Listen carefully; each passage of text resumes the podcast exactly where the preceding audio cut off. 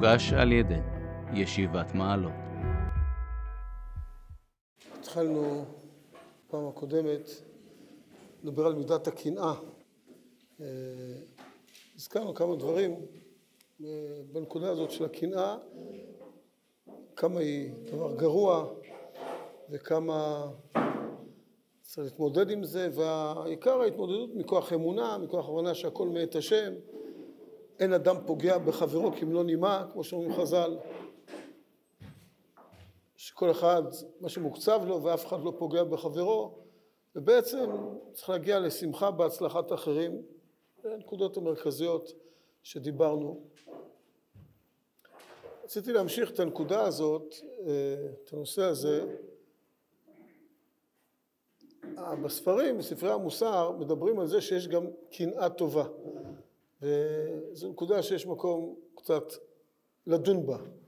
גם בספר פלא יועץ, שהזכרנו אותו גם פעם קודמת, הוא כותב, אבל בערך של קנאה, ולפני כן הוא כותב שהנה יצר לב האדם רע וחושק להיות תמיד יחיד בדורו, בחוכמה ובמעשים, באושר וכבוד, לבלוע את כל העולם, אם משהו חסר לו ויש למישהו אחר אז הוא מקנא בו, הוא מקנא לו, הוא מבקש רעתו, הוא מספר בגנותו, מי שיש בו מידה רעה זו כל ימיו מכאובים ואוכל לחם מעצבים, הוא כותב על זה בצורה מאוד חריפה, ואז הוא כותב, אבל יש קנאה טובה, כמאמרם ז"ל, קנאת סופרים תרבה חוכמה. יש גם דבר טוב בקנאה, שקנאת סופרים תרבה חוכמה, ויתאווה וישתדל לעלות במעלות החוכמה ועבודת השם יתברך, כקדושים אשר בארץ. וחייב אדם לומר מתי יגיעו מעשיי למעשה אבותיי, אברהם, יצחק ויעקב, ואם רואה שחברו מוצלח במעשיו, זאת תהיה קנאתו, באומרו בוודאי שלפי מעשיו של האדם, לפי זה הוא יאכל, ויקנא ליבו ביראת השם, על דרך כתיב, ותקנא רחל באחותה. כתוב, ותקנא רחל באחותה, ורש"י אומר במקום, בשם חז"ל רש"י אומר את זה, ופרשו חז"ל, שקנאה במעשיה הטובים, שאמרה אילו לא הייתה טובה ממני לא זכתה להיבנות. ומתוך כך ייטיב מעשיו לעשות נחת רוח ליוצרו כי זה כל האדם. אומר, יש גם קנאה טובה, הנה ותקנא רחל באחותה, קנאה טובה שהיא קנאה במעשיה הטובים, היא אמרה בטוח בזכות זה שלאה יש מעשים טובים בגלל זה היא זכתה לבנים ואני לא ואז זה גרם לה לחפש ולרצות לעשות מעשים טובים. זה בכיוון של קנאת סופרים תרבה חוכמה, וכך גם באורחות צדיקים, גם כן ממש, באריכות הוא אומר, אף על פי שהקנאה מידה רעה מאוד, יש מקום שהיא טובה מאוד, והיא מידת עליונים, ממש שישים קנאתו על יראת שמיים, כמו שנאמר, אל יקנא לבך בחטאים, כי אם ביראת השם כל היום, יש מדרשים שדורשים את זה, באמת שתקנא באנשים יראי השם, בהם כן תקנא. ועל דרך זה אמרו רבותינו, קנאת סופרים תרבה חוכמה, למשל הגמרא אומרת בבטרה. כי יראה אדם שלומד, יתפוס קנאה בלבו ואומר, לומד זה כל היום, גם אני אעשה כן. וכן לעניין המצוות, יקנא כל אחד בחברו, ויתפוס מעשי חברו הטובים. כן, והוא מעריך שהקנאה הגרועה זה שאדם רואה מישהו מצליח והוא רוצה לפגוע בו, והקנאה הטובה זה שהוא רוצה להיות כמוהו ורוצה גם כן להצליח. לעולם יכבד אדם יראי שמיים ועוסקים במצוות, ייתן להם יד ויסייע להם, ואז יקנאו בהם אחרים, ובתוך הקנאה הזאת יתגבר, הדברים הטובים יתגברו. והוא מביא מדרש, ושוחר טוב מדרש של תהילים, ואפילו הסתכלתי בפנים כי לא הייתי בטוח שזה באמת אה, עד כדי כך כתוב. אומר ש... ש... אומר חז"ל שם במדרש, אמר הקדוש ברוך הוא, קנה לי, קנה לי, הכוונה קנה לש, לשמי, שאלמלא הקנאה אין העולם עומד. אין אדם נוטע כרם, אין אדם נושא אישה ואין אדם בונה בית. כי כל אלו העניינים באים מחמת שאדם מקנא בחברו. אם יבנה בית, גם אחר ישים דעתו לעשות כן. וכן לעניין אישה, כל אחד מקנא בחברו. וכיוון שקיום העולם תלוי בקנאה, ישים כל הקנאות לשם שמיים. כל היום תלוי בקנאה, אז תחשוב על זה שאתה עושה את זה לשם שמיים.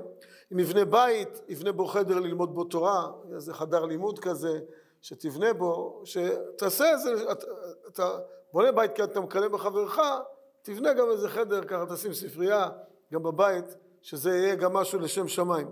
זה נקרא קנא לי. כשתעשה את זה, בסופו של דבר זה יהיה גם לשמי. שיהיה ביתו בית ועד לחכמים, להכניס בו אורחים, לעשות שם חסד. ואומרים חז"ל, באותו מדרש, בשוחר טוב, אילולי שקינא אברהם, אלמלא שאברהם קינא, כתוב שם במלכי צדק, לא היה קונה שמיים וארץ. ומתי קינא, כשאמרנו מלכי צדק, הוא שאל אותו איך יצאת מהתיבה, מלכי צדק אמר לו שהוא עשה שם צדקה וחסד עם כל האנשים, עם כל החיות, שהיו שם, כל אחד נתן לו בזמן. אברהם שאל אותו, עם מי עשיתם צדקה? הרי אין שם עניים בתיבה. אמר לו, עם הבהמה וחייו העוף, ונותנים, לא היינו ישנים, היינו נותנים לכל אחד, ואברהם קינא בו, ואמר, אם הוא עשה ככה, גם אני רוצה לעשות, באותה שעה והייתה אשל בבאר שבע, אשל אחייה, אכילה, שתייה, לביאה, ועל דרך זה ירבה אדם קנאה. על דרך זה ירבה אדם קנאה, כמו יקנא באחרים ויעשה. כן, אמירות שלעניות דעתי הן קשות מאוד, הן נאמרו, ולא נאמר אחרת, אבל בכל זאת, למתן את זה וקצת להתמודד עם הדברים הללו. הרב קוק כותב באורות התחייה, יש פסקה של הרב, באורות, באורות התחייה, כותב הרב קוק, החוכמה שמתרבה מתוך קנאת סופרים, כיוון שבאה מתוך קנאה, סופה להירקב. חז"ל אומרים, בעקבתא דמשיחא, חוצפא יסגא, יש שם משנה בסוף סוטה, חוצפא יסגא וכולי, וחוכמת סופרים תסרח, כך כתוב שם בסוף סוטה, אחד הביטויים. אומר הרב קוק, מה זה נקרא חוכמת סופרים תסרח? פשטות, שבעקבתא דמשיחא, כמו שחוצפא יסגא, והרבה בת כמה ימימה, וכלה בחמותה, וגליל שמם, הרבה בעיות יהיו בעקבתא דמשיחא. בין השאר, חוכמת סופרים תסרח. לא, החוכמה, יבזו אותה, ילגלגו בחוכמת סופרים, זה פשט המשנה. הרב קוק לוקח את המילה חוכמת סופרים, משווה את זה למה שכתוב קנאת סופרים, ואומר שאותה חוכמה שהתרבתה והגיעה לעולם בזכות קנאת סופרים, היא זו שתסרח. מסביר, כיוון שבא מתוך קנאה, סופה להירקב. מזכיר משהו, כתוב רקב עצמות קנאה, הזכרנו פעם קודמת, רקב עצמות קנאה, וכל ריקבון יש בו סירחון, וזוהי חוכמת סופרים שתסרח בעקבות הנמשיכה, על ידי סירחון זה תתבטל צורתה הקודמת, ויוכל להיות מאיר אור הנשמה של החוכמה העליונה מכל קנאה, שהיא למעלה מחוכמת סופרים. היא החוכמה שתצא לאור על ידי שיר חדש ושם חדש, אשר פי השם יקובנו. אומר הרב, דבר נפלא, קודם כל הוא ממתן. שלא נתלהב כל כך מזה שיש קנאה טובה, לקנא. אין קנאה שאין בה ריקבון. רקב עצמות קנאה. אין קנאה שלא יחול עליה אחר כך ריקבון. כולל קנאת סופרים. גם הקנאה הטובה הזאת, קשה להעלות אותה על נס. אלמלא הקנאה, אולי אדם בונה בית, לא מתחתן, כדאי בכל זאת לבנות בית לא מתוך קנאה. לא להסתכל מה אצל השני ולקנא, כי כל קנאה סופה ריקבון. אתה לא רוצה שהבית ירקב לך, אז, אז, אז תבנה אותו בנקיות הנפש. לא מתוך קנאה שמישהו אחר כבר בנה ואתה רוצה להגיע לכמוהו. כנ"ל רכב, כנ"ל כל דבר, שמישהו קנה רכב ואתה רוצה בדיוק רכב כמוהו, ואתה יכול לחשוב איך אתה משתווה לאחרים. אם זה בא מתוך קנאה, אז זה דבר שהוא לא, לא מתוקן. וצריכים מאוד זהירות מזה.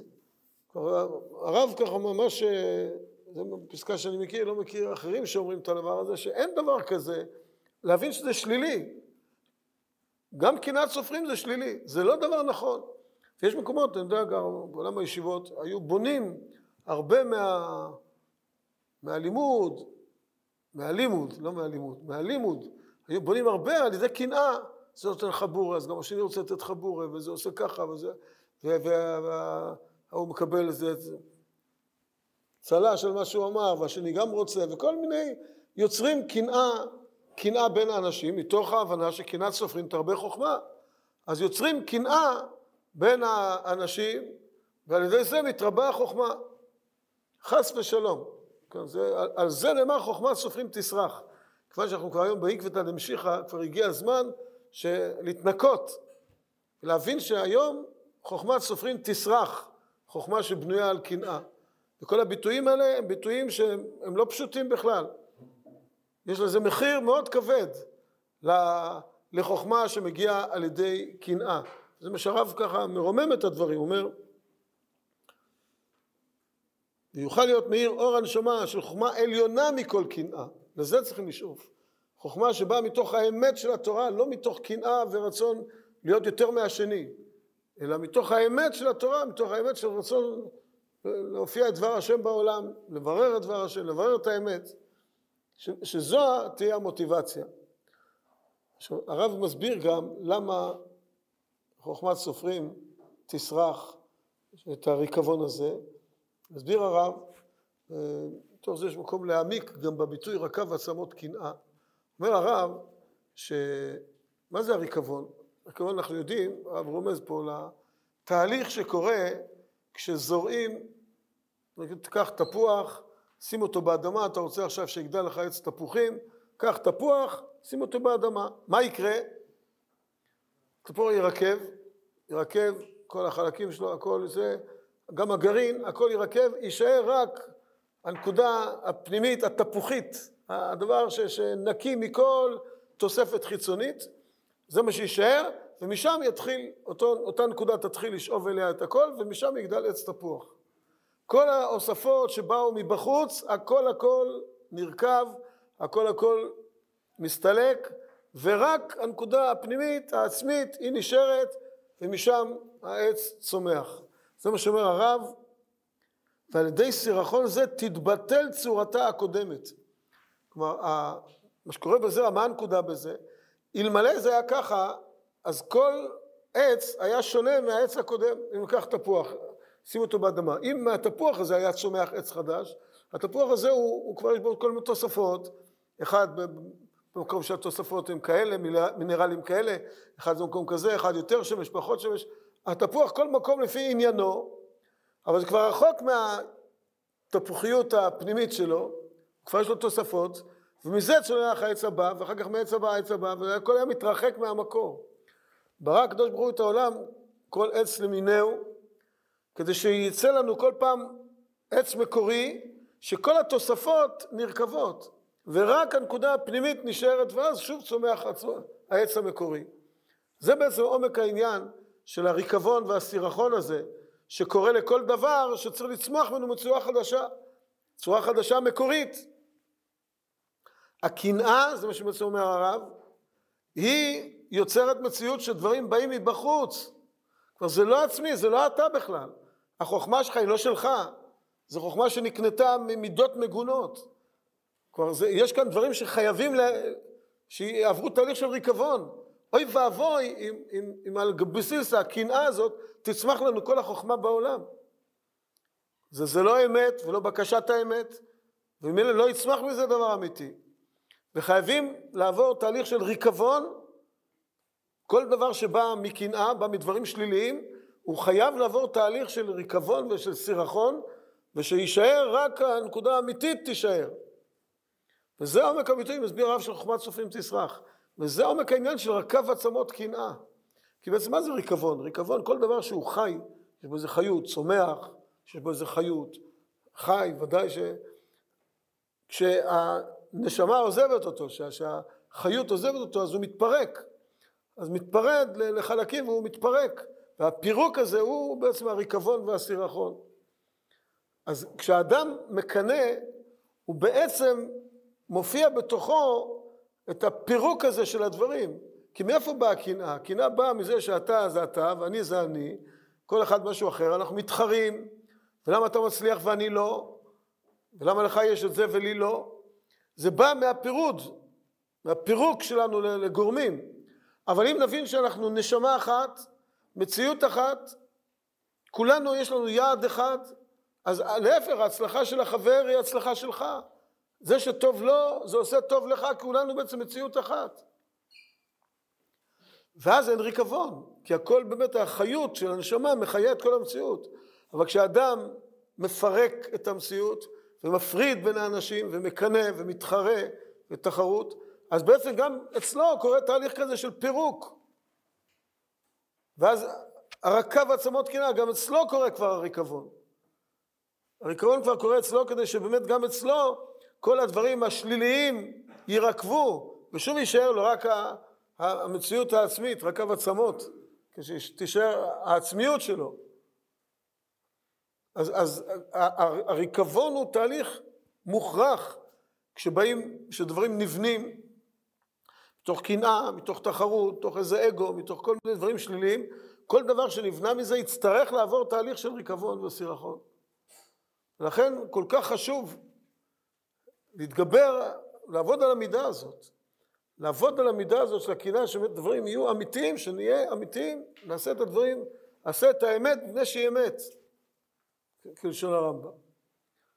ולא משום סיבה אחרת. ואז החוכמה הזאת לא תסרח, היא תישאר חוכמה, כל החוכמה והרכוש והכל, כל מה שיהיה לך, הכל יהיה אם זה בא באמת, לא מתוך קנאה, אלא באמת עשית את זה מתוך אמת פנימית, מתוך רצון אמיתי, מתוך אמונה שזה תפקידך וזה עניינך לעשות את הדבר הזה, הדבר הזה יישאר קיים, יישאר תמיד, לא יעבור תהליך של ריקבון וסירחון. וגם החוכמה שלך, חוכמה וכל הקניינים שלך, הכל יישאר על מקומו בצורה כזאת.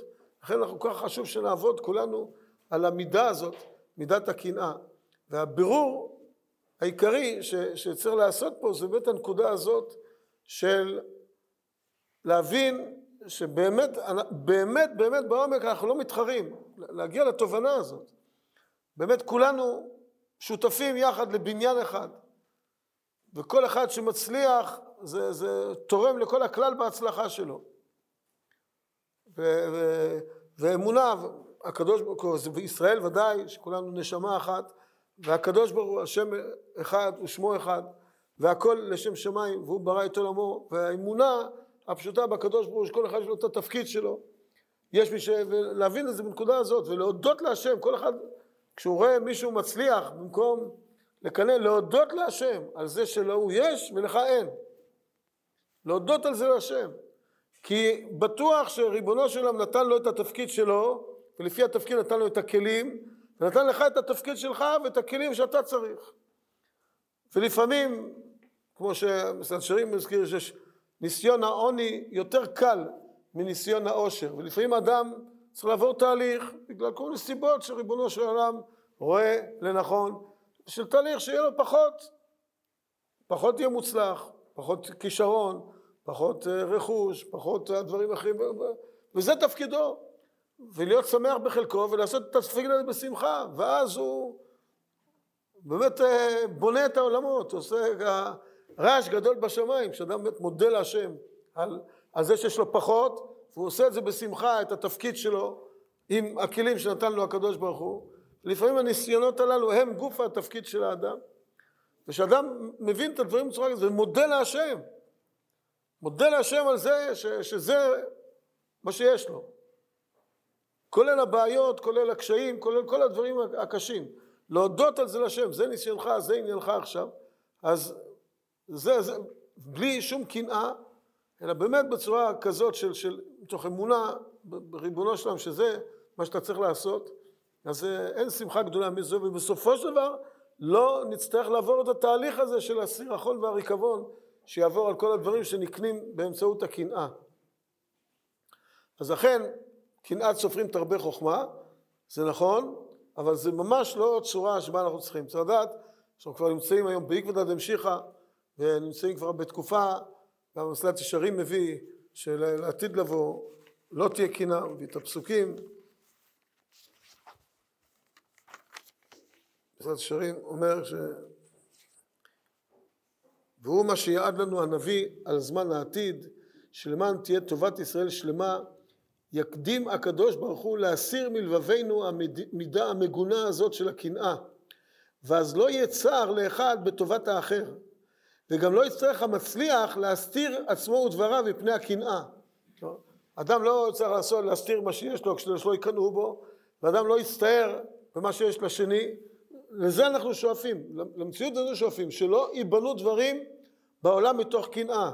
וזה מה שאמר הכתוב, ושרה קנאת אפרים וצהרי יהודה יכרתו, אפרים לא יקנא את יהודה, יהודה לא יקנא את אפרים, הוא השלום והשלווה אשר למלאכי השרת, אשר כולם שמחים בעבודתם איש איש על מקומו, ואין אחד מתקנא בחברו כלל, כי כולם יודעים האמת לאמיתו, ועליזים על הטוב אשר בידם ושמחים בחלקם. כן? זו הצורה השלמה, לזה צריך לשאוף. לא חלילה לקנאת סופרים ולא לכל הצורות הללו, אלא לשאוף, באמת להיות בצורה אמיתית, כפי שמתאר את זה נפלא, השלום והשלווה, שכולם שמחים בעבודתם, איש יש על מקומו, אין אחד מתקנא בחברו כלל, כולם יודעים האמת, עליזים על הטוב, שמחים בחלקם, מה יותר טוב מזה? זה אין שחרור יותר גדול מזה ואין שמחה ואושר גדולים מזה. ולזה צריך לשאוף ולא חלילה אה, לתרץ לעצמנו שקנאת סוכנים תרבה חוכמה, ואלמלא אדם מקנא בחברו לא בונה בית וכולי, ולהמשיך הלאה לקנא ולבנות בתים ולקנות מכוניות ו- ולעשות כל מיני דברים מתוך קנאה, כי קנאת סופרים תרבה חוכמה וצריך לעשות זה, ובתוך הבית שבונים יעשו גם איזה חדר לימוד ואיזה קופת צדקה, ובזה יצאנו ידי חובה והכל בסדר, לשם שמיים.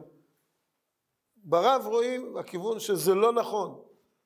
השאיפה שלנו צריכה להיות לעשות את הדברים משוחררים מכל קנאה. ורק מתוך השחרור הזה ייבנו הדברים בצורה אמיתית ויהיו אכן אה, לטובה ולברכה. אז זה נראה כך שזה דבר שצריך לעבוד עליו. אה, כמו שאנחנו רגילים בדרך כלל בעבודת המידות, הזכרנו כמה פעמים, לברר באמת קודם כל בנה שכלית למה זה כל כך גרוע, ולהתפלל על זה, שלא תהיה הוספה בסידורים, שיראה שהוספה באלוקי נצור, שלא תהיה קנאת אדם עליי ולא קנאתי על אחרים, להוסיף את המילים הללו, להתפלל על זה מקירות הלב אה, לקדוש ברוך הוא, ולפעול בצורה כזאת, באמת אה, לשמוח בהצלחה של אחרים, ובצורה כזאת באמת אה, הגוף יהיה בריא, לא יהיה חלילה קו עצמות קנאה, הגוף יהיה בריא, האדם יהיה שמח בחלקו, וככה ניבנה בעזרת השם, כפי שאומר הנביא ישעיהו, מה שאומר שזה נגיע לתקופה של העתיד לבוא בעזרת השם במהרה בימינו לטובה ולברכה.